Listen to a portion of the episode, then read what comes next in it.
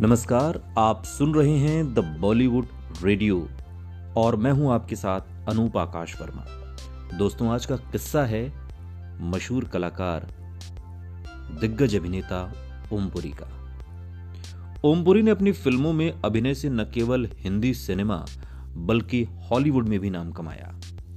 उन्होंने हिंदी, अंग्रेज़ी के अलावा गुजराती, कन्नड़ और मराठी फ़िल्मों में भी काम किया। उनकी प्रोफेशनल लाइफ जितनी सफल रही पर्सनल लाइफ उतनी ही विवादित रही। हालाँकि ओमपुरी ने फ़िल्म आस्था में रेखा के साथ इंटीमेट सीन देकर सुर्खियाँ भी बटोरी। ओमपुरी के रेखा के साथ हद से ज़्यादा बोल्ड सीन से उस दौर में बवाल मच गया था। आस्था फ़िल्म में ओमपुरी और रेखा के कुछ बोल्ड सीन्स ऐसे हैं जो सोशल मीडिया पर अक्सर ही वायरल होते रहते हैं। इस फ़िल्म में ओमपुरी का ऐसा रूप देखकर उनके फैंस भी हैरान रह गए थे। Film Aastha in the prison of spring साल उन्नीस सौ सत्तानवे में रिलीज़ हुई थी, जो एक एरोटिक ड्रामा थी। बासु भट्टाचार्य के निर्देशन में बनी इस फ़िल्म में ओमपुरी और रेखा के बोल्ड सीन्स खूब चर्चा में रहे।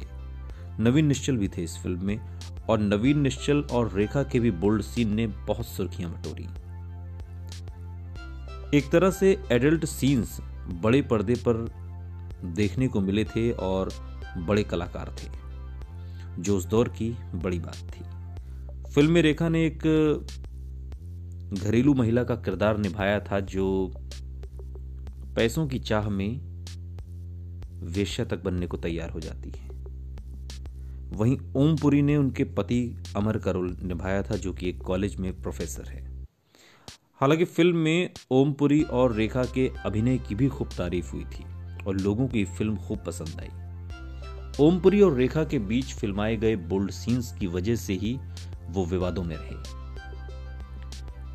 इसके अलावा उनकी जर्नलिस्ट पत्नी नंदिता पुरी ने एक किताब लिखी थी, असाधारण नायक।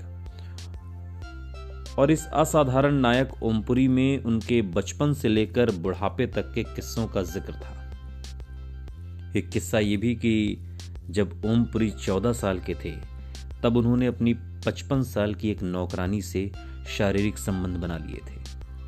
वहीं ओमपुरी से जब इस पर सवाल पूछा गया तो उनका जवाब सुनकर तो हर कोई हैरान रह गया।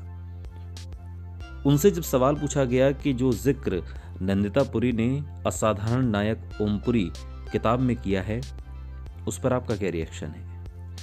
उन्होंने कहा कि एक बात आप मुझे बताइए कि इसमें चौदह साल के उस बच्चे का क्या कसूर था? या उस चौदह साल के बच्चे का कसूर है या फिर उस पचपन साल की औरत का? सुनते रहिए द बॉलीवुड रेडियो